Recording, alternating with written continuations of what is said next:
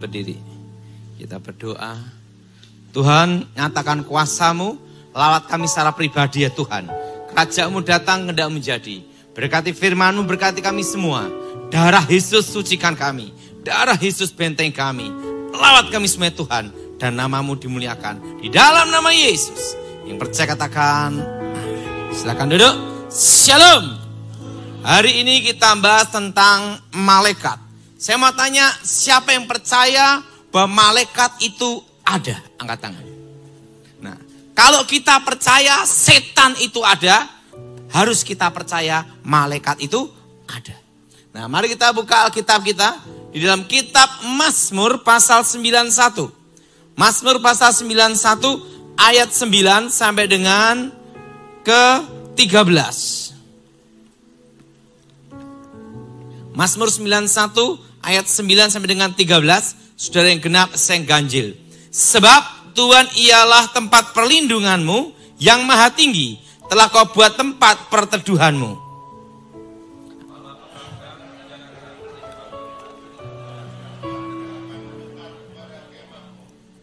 Sebab malaikat-malaikatnya akan diperintahkannya kepadamu untuk menjaga engkau di segala jalanmu.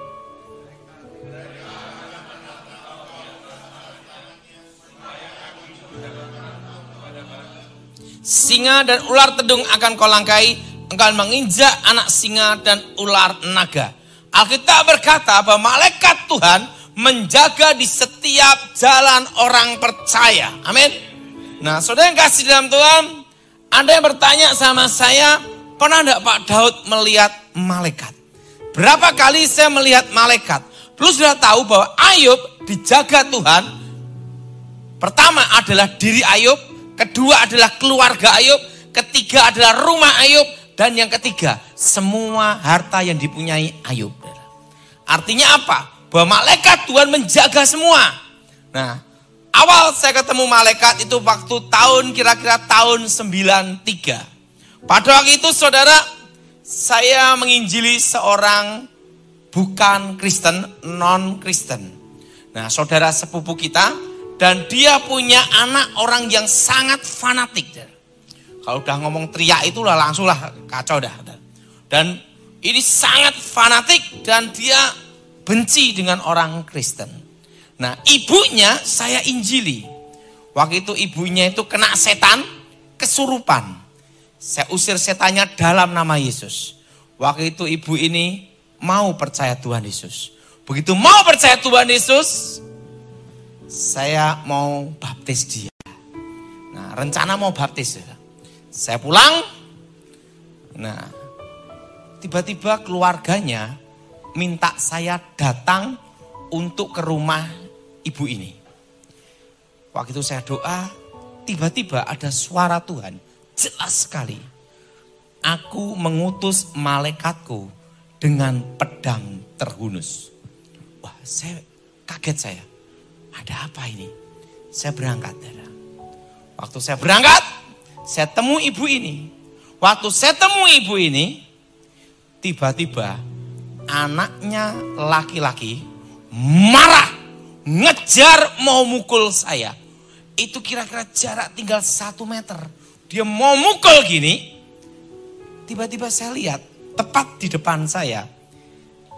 Jadi malaikat itu tidak ada yang kecil. Kan sering kita melihat gambar malaikat kecil gini. Itu malaikat piye namanya. Malaikat itu tinggi. Hampir 3 meter. Saya gini. 2 meter lebih. Pedangnya gini. Natap gini nih. Ngelihat saya gini. Matanya berkilauan. Pertama kali. Rambutnya silver perak. Bajunya putih berkilauan. Model ininya seperti tatahan es. Dan sepatunya Hermes kalah. Kenapa? Karena modelnya seperti gini. Gini, gini. Dari emas murni. Jubah putih berkilau gini, dan pedangnya berkilat seperti petir. Nah, dia berkata, jangan takut, aku diutus menjagamu. Anak muda ini mukul gini, peng, jarak 1 meter bisa gini, mukul lagi, peng, peng, muter. Setiap kali muter, mukul muter terus, nggak bisa nyentuh saya. Dikira saya masih belum bertobat, punya aji lembu sekilan.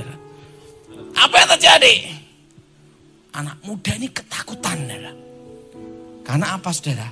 Setiap mendekat jarak 1 meter, itu mental. Muter lagi, muter lagi. Nah, ibunya yang melihat hal itu, saya ngomong sama ibu ini, ibu mau nggak percaya Tuhan Yesus? Mau. Tapi saya tidak bisa ke gereja. Yang penting ibu percaya Tuhan Yesus.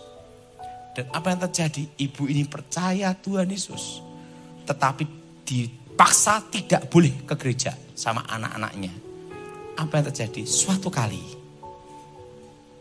ibu ini umur di atas 80 tahun, masih naik bis gini. Sehat. Suatu kali dia berkaca dandan gini, tersenyum gini. Pas bengesan meninggal. Tidak sakit, berkaca, meninggal. Dan pada waktu meninggal, waktu mau dikubur, saya suruh datang, itu ribut. Mau dikubur Kristen atau dikubur ini. Karena ibu ini percaya Yesus. Saya ngomong, dikubur apapun tidak ada masalah. Nah, akhirnya dikubur. Dan apa yang terjadi? Saya lihat. Pertama kali saya lihat, malaikat itu ada. Amin? Amin? Dan malaikat itu menjaga. Alkitab berkata malaikat berkemah di sekeliling orang percaya, menjaga rumah kita dan harta milik kita. Suatu kali waktu zaman susah, saya masih ingat. Waktu itu mama saya dikasih 2 ekor ayam betina. Waktu itu keluarga saya susah sekali. Karena papa saya itu nakal. Kalau miskin sama mama saya, kalau kaya sama perempuan lain. Nah, mama saya berdoa untuk papa saya, itu tidak lama. Hanya cukup 20 tahun. Lumayan, saudara. Papa itu nakal, hari ini nikah, besok selingkuh. Mama saya waktu itu miskin sekali, ditinggal pergi papa saya. Waktu itu ada yang namanya itu dikasih uang tinggal 25.000 rupiah. Waktu itu sama dikasih 2 ekor ayam betina. Nah, waktu itu mama saya ngomong sama saya, Daud, manusia itu berdoa dan bekerja. Bekerja dan berdoa. Nah, kita harus bekerja. Saya tanya, mama mau gimana? Gimana kita bikin bakpao? Saya tanya mama saya, mama pernah bikin bakpao enggak? Belum pernah. Tapi kita harus berusaha. Akhirnya 25.000 untuk beli gandum, kacang hijau sama kacang tanah. Wah, karena itu modal terakhir mama saya berdoa berbahasa roh. Supaya bakpao itu jadi baik. Tiba-tiba bunyi. Tuut. Ingat, kadang Tuhan menjawab doa kita sering melebihi apa yang kita doakan, betul? Ya. Waktu tut bunyi, dandang itu dibuka. Bakpao itu bukan membesar, tapi mengecil. Nah, kadang apa yang kita harapkan tidak seperti yang terjadi, betul? Padahal udah doa itu. Nah, bakpao itu dijual habis. Yang makan sampai nyangkutin ya. Minum. Nah, bakpao itu laku, jadi terkenal. Namanya bakpao Unyil karena ada film Unyil. Karena mengkecil itu adalah membantah. Nah, dari nenek saya dikasih 2 ekor ayam betina. Nah, 2 ekor ayam betina ini, mama saya ngomong, jangan dipotong. Ini kita ternak aja. Mama saya 2 ekor ayam betina didoakan, wah basar, siklop, basar, Ayamnya lari. Ayamnya lari, kawin tanpa izin sama ayam tetangga. Apa yang terjadi? 2 ekor ayam ini pulang. 2 ekor ini pulang. Setelah itu dikasih panci-panci bolong mama saya. Bertelur. Mama saya doakan telur ini dalam nama Yesus. Tidak ada yang kopior, semua jadi. 2 ekor ayam betina itu menjadi puluhan ekor. Saya masih ingat, kalau saya mau bayar SPP, pagi berangkat ke pasar ayam kan, untuk bayar SPP itulah. Itu 2 ekor ayam sama 25.000 itu bisa membuat saya sekolah Alkitab lulus ranking 4, murid tinggal 4. Dan apa yang terjadi? Ayam mama itu banyak sekali. Karena mama saya miskin, tidak bisa bikin kandang. Ayam-ayamnya itu tinggal di pohon-pohon. Berteng di pohon-pohon semua. Tidak ada kandangnya. Suatu kali dapat suara Tuhan. Tuhan bicara, aku mengutus malaikatku menjaga ayam-ayam kamu. Saya kaget, kok ada malaikat penjaga ayam? Kan bingung juga saya. Saya bingung. Saya buka pintu. Dan tiba-tiba saya lihat di pohon-pohon itu, di bawah pohon, ada satu sosok jalan gini, mandang ayam gini, rambutnya bersinar perak gitu, terang gitu. Dan apa yang terjadi? Pada waktu zaman itu ada penyakit kering, wabah. Kalau zaman sekarang namanya flu burung ya. Kampung itu banyak yang mati. Tapi ayam mama saya 1 ekor pun tidak ada yang mati, tidak ada yang sakit. Dan apa yang terjadi? Tetangga sebelah tukang becak punya ayam betina 1 ekor.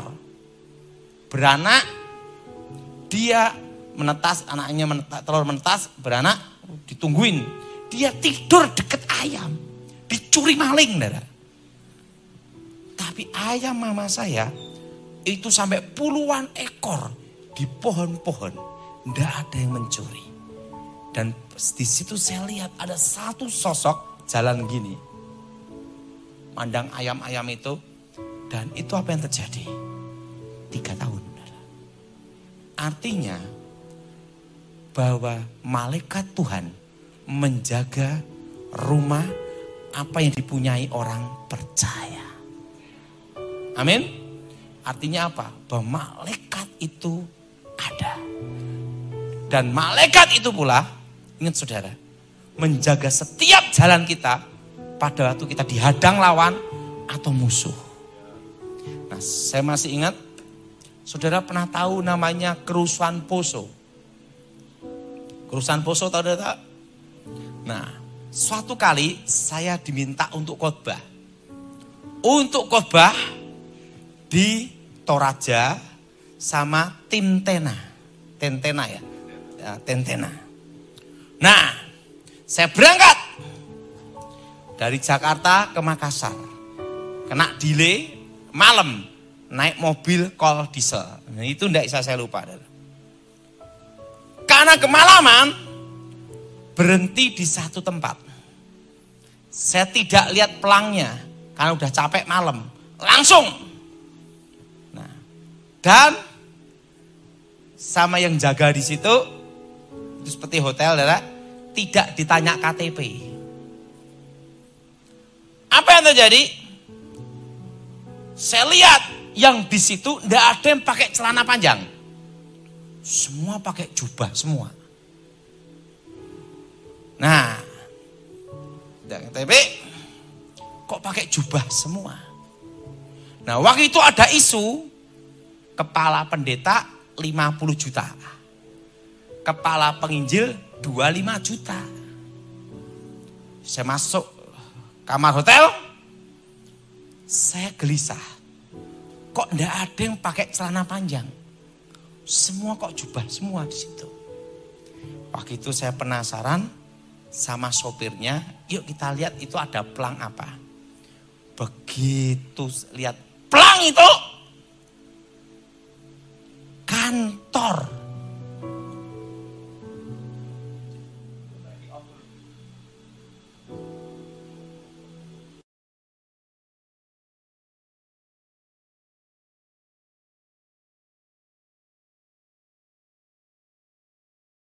tempat mereka. Sopirnya sama saya gini semua. 25 juta sudah ada di situ. Dan mereka mau nyerang poso. Sopirnya gini. Kok kita enggak tahu kalau kita masuk ke tempat ini? Sopir sama saya masuk ke dalam kamar hotel. Mereka mau rapat. Saya ngomong gini, kita udah terlanjur nginep di sini. Ini kalau kita keluar mendadak pas mereka kumpul, itu bahaya. Lah Pak Daud gimana?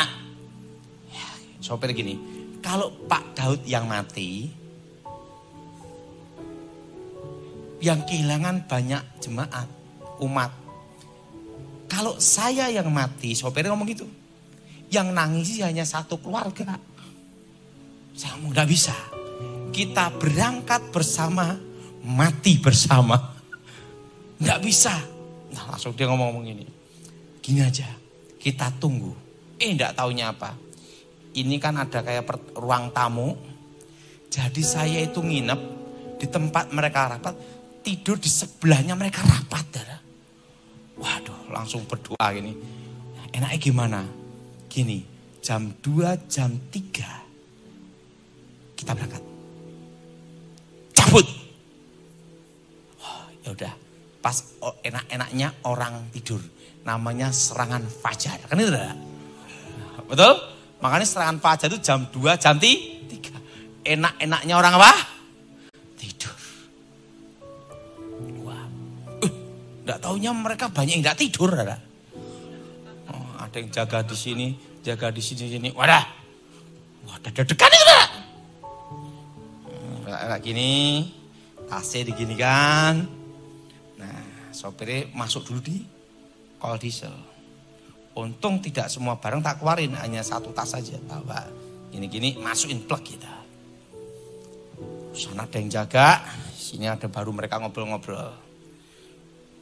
Mobil kol diesel itu di starter. Tit! Mogok, darah. Wah, mogok, darah. Dan apa yang terjadi? Sopirnya sama saya gini. Mogok. Terus saya suruh dorong pelan-pelan. Karena mereka yang jaga di sana, jaga sini. Apa yang terjadi? Waktu saya dorong, ada satu sosok tepat ada di depan mobil. Tingginya 2 meter lebih. Berdiri gini. Di depan mobil berdiri gini. Nah, saya itu kanan kiri. Ada suatu derap langkah berbaris. Dan sampai detik itu, lagu itu tidak bisa saya lupakan seumur hidup saya. Malaikat itu berbaris menyanyikan lagu seperti ini. Saat ku mendengar peperanganmu, saat ku melihat tentara surgawimu, engkau berperang di depanku, kaulah pembelaku. Saat ku mendengar peperanganmu, saat ku melihat tentara surgawimu, engkau berperang di depanku, kaulah pembelaku. Yehova keselamatanku, Yehova perlindunganku, Yehova Yesus Wahamasia. Itu kayak tentara berbaris nyanyi lagu itu. Yehova keselamatanku, Yehova perlindunganku, Yehova Yesus Wahamasia. Kemenanganku. Tuk, mobilnya jalan. Duk, jalan langsung saya masuk, lari. Sampai Makassar. Dan sampai sekarang saya tidak pernah ke Poso. Nah, kenapa saudara? Di situ saya lihat, bayangin, bahwa malaikat Tuhan menjaga di setiap langkah kita. Nah, saudara tahu yang namanya gempa Jogja, gempa bumi Jogja. Waktu lahir anak saya yang pertama, namanya Felicia. Saya masih ingat itu. Istri saya bicara sama saya, "Papi, untuk anak pertama ini lahir ingin di Jogja karena ada orang tua dan adik-adiknya." Ya udahlah, kan biasanya kalau anak perempuan inginnya kalau waktu melahirkan kan ada bersama orang tuanya, betul? Nah, padahal di Solo udah punya rumah, terpaksa di Jogja ngontrak. Nah, Felicia anak pertama itu lahir baru berapa minggu, Dada. Waktu baru berapa minggu, tiba-tiba dapat suara jelas sekali. "Daud, ada apa Tuhan? Hari ini engkau keluar dari Jogja." "Ada apa Tuhan?" Nah, kadang tuh Tuhan tidak ngasih penjelasan. Tuhan berbicara sama saya, "Keluar dari tempat ini. Segera hari ini juga. Segera engkau keluar. Keluar dari tempat ini." Saya bangun. Saya ngomong sama istri saya, "Mami, hari ini juga kita kembali ke Solo. Keluar dari tempat ini." "Gak bisa, ini kan kontrakan masih lama." Biasa perempuan gini dah. Banyak bahasa roh. "Gak bisa, gini. Oh gini mau, ini. Wah, dia ngomong gitu. Wah. Nah, saya ngomongnya, "Lah kamu milih suami atau keluarga kamu?" Ya kan, di shock terapi bekas dukun kan pinter. Dah. "Ya ikut suami." "Ya ikut saya, gak usah ribut." "Ya barang-barang yang ngangkat siapa?" Langsung saya ngomong, "Saya ngangkat." Tak lihat barangnya. Oh, enggak kuat saya. Banyak lemari, banyak lain-lainnya. Nah, saya telepon kawan saya namanya Andri yang ada di Solo. "Dre, ada apa Pak Daud?" "Saya minta tolong. Siapkan sopir satu sama tukang angkat berapa orang." "Ada apa Pak Daud?" "Pokoknya hari ini saya harus keluar dari tempat ini." "Lu ada apa Pak Daud?" "Tolong Dri." "Yaudah baik." Langsung siapin sopir matrak. Nah, angkat barang. Hari itu juga udah. Sore ini berangkat. Berangkat ini. Nah, saya naik mobil CRV. Itu ada panci, ada piring, gini. Nah, istri saya gendong anak saya. Kan kadang kalau di jalan ada polisi dulu. Dundang. Wah, dia gini-gini terus. Bahasa roh demimil terus. Wah, tak biarin aja lah. Mau dundang. Sampai Solo. Waktu sampai Solo, tiba-tiba dapat suara Tuhan lagi. "Siapkan bahan makanan di rumahmu. Beli sekarang." Wah, langsung beli Indomie, beli beras, beli daging, apa semua ada. Sana beli arang juga. Istri saya tanya, "Arang itu apa?" "Jaga-jaga kalau nanti lampu mati bisa kipas-kipas." Nah, udah. Nah, sudah toh. Semua udah pindah semua. Tengah malam baru dapat suara, "Engkau sudah keluar dari tempat itu.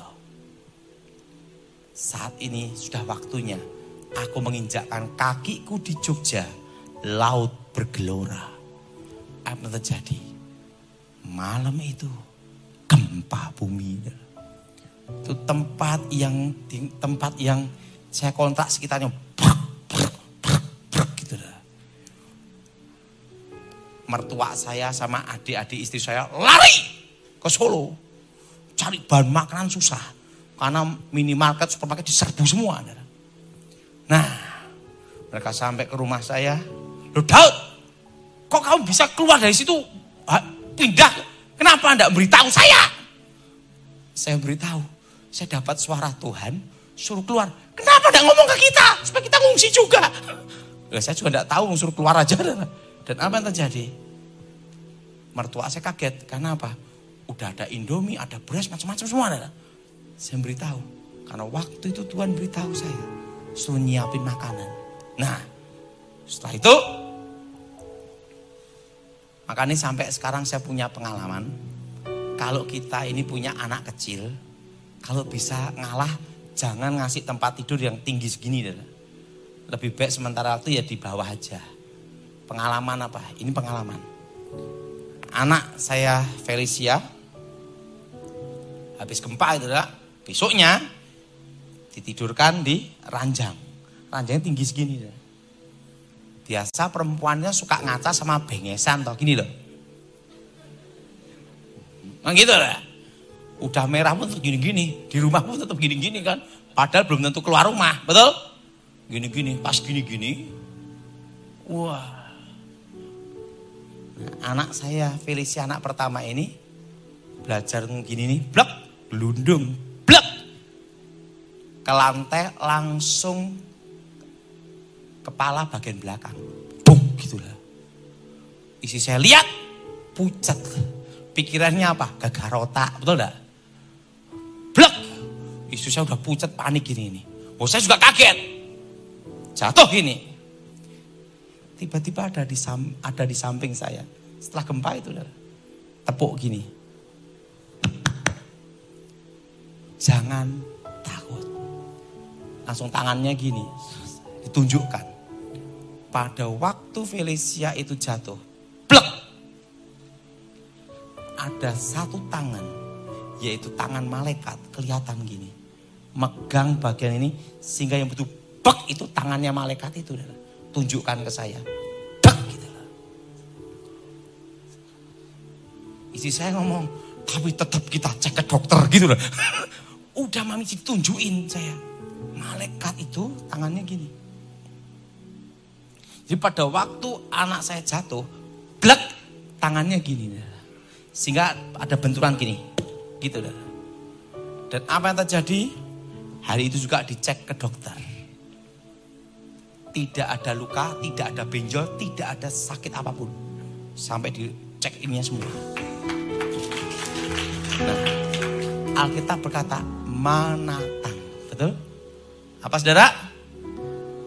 Supaya tidak terjatuh. Di situ saya lihat bahwa malaikat itu ada. Amin, amin. Makanya setiap kali doa, saya selalu berdoa, Tuhan kirimkan malaikat untuk menjaga setiap jalanku, untuk membebaskan aku dari yang jahat. Nah, saya masih ingat juga Pak Irman, saya rasa pernah tahu itu. Masih ingat gak waktu KKR di Tunjungan Plaza? Waktu itu Pak Irman belum terkenal sehebat ini. Ini orang hebat, saya tidak sehebat dia. Padahal kira-kira 20 tahun yang lalu dia ikut pelajaran saya.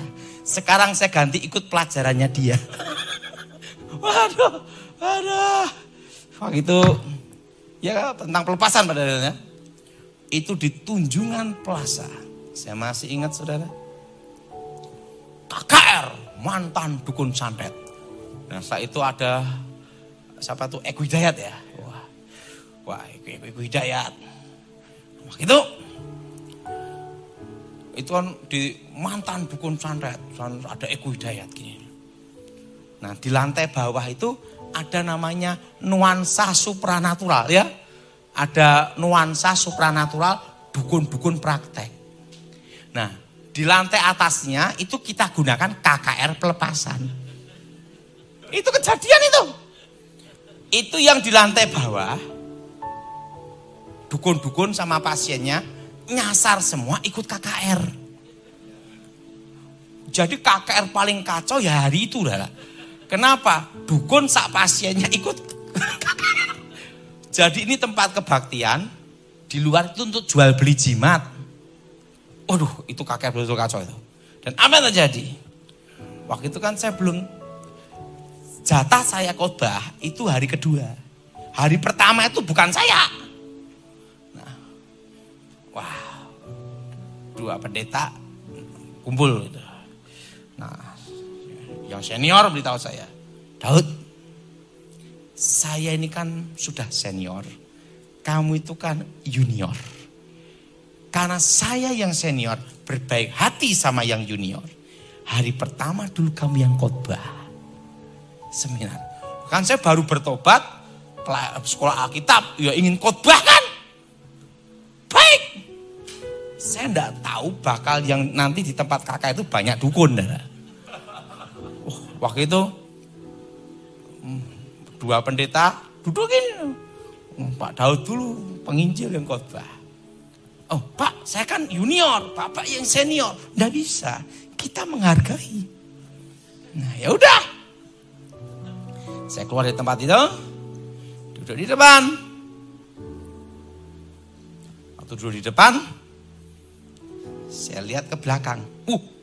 Ada yang bawa tombak, ada yang bawa keris, ada yang pakai kupluk gitu. Waduh, dukun pasien kumpul semua. Ada Kristen juga, yang Kristen jemaat. Waduh, saya berdoa sama Tuhan. Tuhan, waktu aku belum bertobat, aku nyantet Gilbert seorang diri, dikeroyok pendeta-pendeta. Tapi setelah saya bertobat, dikeroyok dukun. Waduh, gimana ini? Tapi udah telanjur saya di sini. Kaki saya juga keder juga. Waktu itu ada suara Tuhan jelas sekali. Wah tuh, itu saksinya Pak Irman tuh. Maju, aku di depanmu. Saya berdoa. Waduh, saya ada di mimbar, plak. Tiba-tiba ada suara lagi. Katakan kepada mereka semua, yang punya ilmu gaib keluarkan semua. Yang jimat-jimat keluarkan semua. Tuhan, ini suaramu atau bukan? Mati loh, Dara. Itu rekamannya tuh kalau ada tuh ya. Yang punya jimat-jimat keluarkan semua. Yang punya ilmu gaib keluarkan semua. Wah, Tuhan. Ini suaramu atau bukan? Ini harus uji roh, bukan hanya dua kali, berkali-kali, Dara. Ini suara Tuhan atau bukan? Katakan. Ya saya katakan. Semua yang punya jimat keluarkan semua. Yang punya ilmu gaib keluarkan semua. Tapi mata terpejam. Tanda pasrah. Udah. Waktu saya pejam mata. Udah pasrah. Udah. Ada angin kencang. Yes. Apa yang terjadi? Saya buka mata gini dulu. Wah, ketemu Tuhan di surga nih. Udah buka mata gini. Yang nanti detak gitu. Saya lihat ada tiang awan. Dan sini ada tiang api. Dan di tengah-tengah tiang awan, tiang api itu ada malaikat Tuhan. Dan apa yang terjadi? Itu saya buka mata. Itu sekitar saya khotbah ini paku jarum ada semua. Itu terbang semua. Dan apa yang terjadi? Hari itu banyak yang bertobat, 200 lebih ya. Mas, saya minta didoakan maju Tuhan. Wah, dukun-dukun pasiennya datang semua. Nah, tapi di situ saya lihat malaikat itu menjaga nyawa kita. Nah, di situ saya melihat malaikat itu ada. Tepat untuk Tuhan kita. Nah, ada lagi, Dara. Kerusuhan Sampit. Itu saksinya ada. Waktu itu saya sama sekarang kawan saya ini jadi Wakapolda di NTT. Namanya Klemen Dwi Karyanto. Waktu itu dia masih pangkat kumpul di Kalimantan Selatan di Banjarmasin. Waktu itu dia pakai mobil Timor jemput saya. Pak Daud, habis tak doain dia ngomong, Pak Daud mau kemana? Mau ke Sampit, ikut ndak men? Namanya Klemen Dwi Karyanto, pangkatnya itu kumpul. Dia jemput saya pakai mobil Timor. Pak Daud, jangan ke Sampit, sana baru kerusuhan, penggal-penggalan kepala. Yang dari sana aja keluar, Pak Daud masuk. Gini men, tapi saya disuruh Tuhan untuk ke sana. Oh, gini Pak Daud, kalau kamu ke sana saya tidak bisa dampingi. Loh, kenapa men? Loh, kamu kan kawan saya. Pertama, bukan wilayah saya, gitu loh. Karena kan saya kan Kalimantan Selatan, situ kan Kalimantan Tengah. Kedua, saya aja keluar. Kamu masuk lagi. Padahal bener, iya. Saya ngomong sama Klemen Dwi Karyanto, udahlah, kalau jadwal saya mati, ya mati. Gosok gigi, keselak odol, mati, betul lah. Udah jadwalnya, betul. Tapi kalau jadwal saya belum mati, men, diberondong peluru, ditembak kanan kiri, tidak mati. Gimana berat? Setengah mati. Si Klimannya ngomong gini, Pak Daud, dipikir dulu Pak Daud. Sekarang jadi Wakapolda di NTT itu, Klemen Dwi Karyanto, bintang 1. Udahlah, saya berangkat. Kamu udah ikut? Saya berangkat. Nah, saya berangkat. Waktu saya berangkat, Sampit, datang ke Pangkalan Bun. Nah, orang-orang Madura pada lari semua ke Pangkalan Bun. Karena dekat pelabuhan. Orang-orang Dayak yang mau nyerang itu, orang Madura, sudah sampai di Pangkalan Bun. Masuk dah.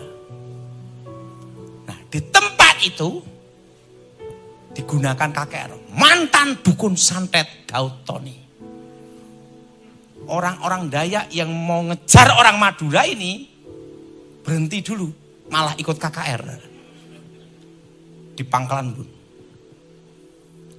Ketua panitia baru ngucapin kata sambutan. Wah, itu kejadian. Tiba-tiba ada orang Dayak berdiri gini, dibacain mantra gini, des. Ketua panitianya langsung jatuh roboh di tempat. Ilmu Dayak itu. Depan banyak orang Kristen, jemaat. Ini mereka bawa mandau dan bawa panah. Dibacain mantra gini, ketua panitianya, bus, jatuh. Demonstrasi ilmu hitam di depan. Waktu itu saya berdoa sama Tuhan, Tuhan, ini pas perang awak kesini. Nah, Tuhan bicara sama saya, Daud ada apa? Maju ke depan. Katakan yang namanya Daud Tony kamu. Kalau mau nyoba ilmu sama kamu,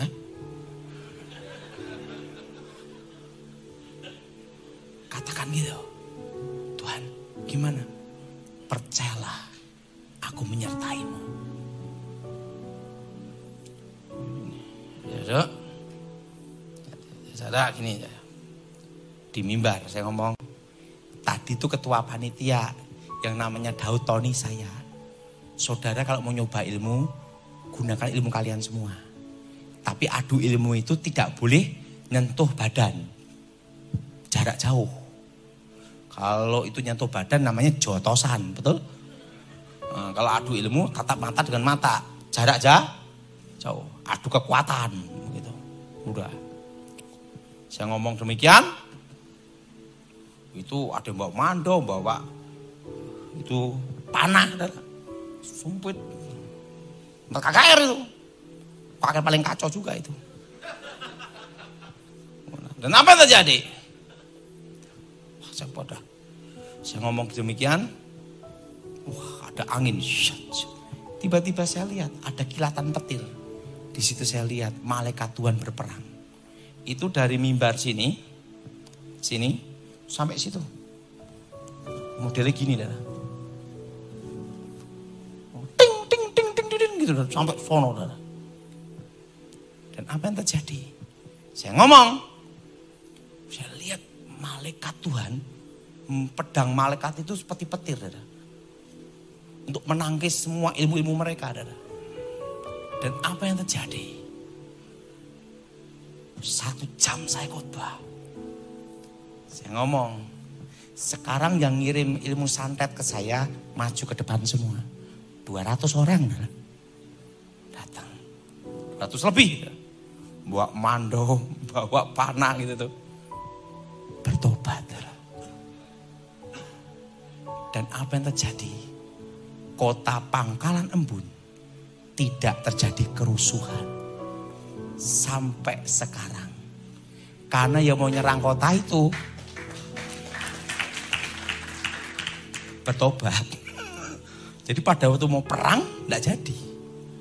Karena masuk ke tempat KKR. Dan malaikat Tuhan menjaga. Nah, makanya dari situ saudara saya lihat satu hal. Saudara, setiap kali doa Tuhan kirim malaikatku untuk menjaga setiap langkahku. Amin. Dan jagai hidupku, keluargaku.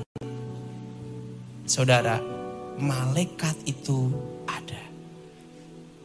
Satu pengalaman, saya ulangi lagi Pak, yang tidak bisa lupa. Waktu ayah saya mau meninggal, saksinya Pak Bambang, tanya Pak Bambang. Pak Bambang ini ya, teman-temannya. Nah, sebelum ayah saya meninggal, 2 minggu udah ada suara malaikat. Siapkan tanah kuburan untuk ayahmu, gitu. 2 minggu. Padahal ayah saya itu masih sehat. Siapkan tanah kuburan ayahmu. Oke, saya ngomong sama adik saya, Yohan. Han, yuk cari tanah kuburan Dindelingan. Untuk siapa? Untuk papa. Ini papa saya masih sehat. Papa mati loh, Daud. Iya. Nah, papa saya itu kalau ngomel kan kebun binatang semua. Mulutnya belum bertobat. Saya ketemu papa saya. Daud, kamu cari tanah kuburan untuk siapa? Untuk papa. Hah? Aku memang mati toh, Daud? Iya. Dia diam gitu. Diam gini. Betul aku mau mati, Daud? Iya. Hari itu semua utangnya dilunasin. Utang-utang dilunasin, pajak-pajak dibayarin semua. Dan dia nyetrika baju-bajunya dia, termasuk baju yang untuk nanti pemakaman dia. Waktu itu saya khotbah di Jakarta, menuju ke Surabaya karena mau khotbah di Victory. Dijemput Pak Bambang di pesawat. Dapat suara Tuhan lagi. Daud, ada apa Tuhan? Papamu pulang. Hari ini kupanggil. Batasnya jam 10 malam. Sebelum jam 10 malam, beritahu keluargamu semua dan teman-temanmu. Gitu. Pak Bambang ada di situ. Dan di situ ada suara. Itu suara malaikat lagi. Beritahu. Udah. Ada Pak Bambang, ada Rwanda waktu itu. Saya telepon sama kawan saya. Pak Gibut, ada apa Pak Daud? Ini papa saya mau meninggal jam 10. Loh. Papamu sakit apa? Enggak sakit. Enggak sakit. Tahu saya dikasih tahu nih, katanya jam 10 malam. Teman-teman tak telepon semua adalah. Semua tak kabarin. Nanti ngelayat papa saya. Adik saya, mama saya. Mah, mama ada di mana? Ini sama papa baru makan bakso. Orang masih sehat. Makan bakso, iya. Tadi pagi mencret. Oh, yaudah, ini papa makan bakso sama mama. Yaudah. Saya masih ingat itu. Jam 8 dapat berita serangan jantung. Sehat-sehat aja. Jam 9.30 malam saya doa, Tuhan, kehendak-Mu yang jadi. Tapi aku ingin melihat papaku untuk terakhir kalinya. Kendalanya saya ada di Surabaya, papa saya di Solo. Itu seperti layar, tidak dibatasi ruang dan waktu. Saya ngelihat papa saya jam 9.30 malam. Dadanya dipegang gini. Ada satu sinar dalam tubuh papa saya keluar. Hitungan di bawah 1 detik.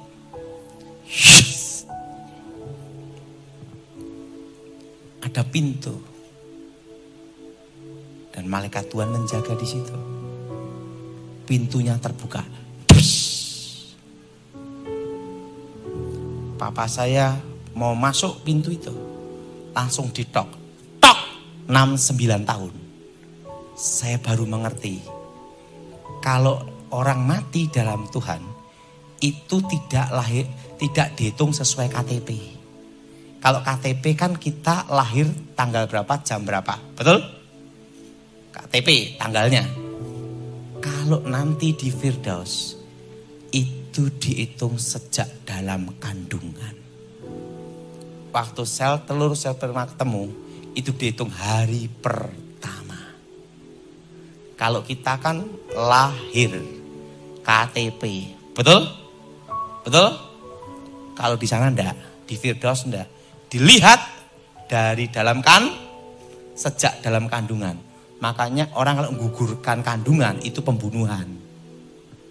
Nah, apa yang terjadi? Ditok 69 tahun. Papa saya masuk. Ada Pak Stefanus Pinki yang meninggal sebelumnya. Jemput papa saya.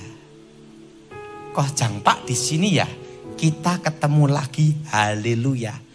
Berarti nanti kita di Firdaus saling mengenal. Karena menyapa ya. Ngomong sama sebelahnya, kita saling mengenal. Ini mengenal lah. Kocang Pak di sini ya, kita ketemu lagi. Haleluya. Berarti saling mengenal. Waktu itu saya ngomong sama Tuhan, Tuhan suruh papaku keluar, aku yang gantiin. Kok enak di situ gitu lah. Tuhan beritahu, belum waktumu. Dan apa yang terjadi? Pintu ditutup lagi. Des. Istri saya telepon jam 9.45 malam. Papi, papa sudah meninggal. Saya ngomong, ya, ini saya ketemu papa.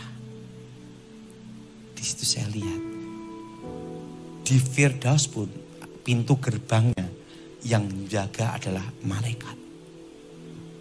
Jadi kalau kita mati dalam Tuhan, itu langsung di Firdaus. Tidak keluyuran cari angpau sama bakpao. Amin? Amin? Amin? Nah, dari situlah saya lihat. Malaikat pun juga menjaga di gerbang-gerbang itu. Dan perlu kita tahu, sebelum saya akhiri, boleh saya ngomong sebentar Pak Saudara? Saya beritahu pada saudara. 2014 saya pernah dianggap orang gila. Waktu itu saya berkata apa saudara? Bahwa nanti akan terjadi krisis ekonomi. Anginnya akan datang 2018-19. Badainya akan datang 2020. Dan bulan 6, bulan 7 akan terjadi stagnat ekonomi. Ekonomi berhenti seluruh Indonesia. Nanti bentar lagi tahun 2021. Nanti akan saya memberitahu pada saudara langkah apa yang harus engkau lakukan untuk menuju tahun 2023. Waktu saya khotbah itu dianggap orang gila. halusinasi macam-macam, Saudara. Wis, tapi saya khotbahkan terus. 2019, 2020 awal Januari, Pak Gilbert ditanyain banyak orang. Pak Gilbert tahu enggak Daud Tony itu ngomong 2020 terjadi krisis gini-gini, buktinya mana? Gitu lah. Ada yang ngomong, tidak ada dasar hukum ekonominya. Tidak ada ini. Pak Gilbert jawab apa? Ini kan baru Januari. Kita lihat aja akhir Desember. Apa yang terjadi, Saudara? Januari, saya jadi bahan ketawaan, Saudara. Karena tidak ada dasar hukum ekonomi katanya. Februari, Maret, April. Corona, betul? Bulan Mei, bulan 6, bulan 7, PSBB, betul? Stagnat ekonomi seluruh dunia loh, betul? Indonesia. Dan udah tahu, tahun depan, ingat Saudara, apakah akan berhenti Pak Daud? Belum. Ekonomi akan seperti ini lagi. 2021. Baru nanti akan ada perubahan. 2022. Itu pun pelan. Nah, mulai inflasinya kapan? 2022.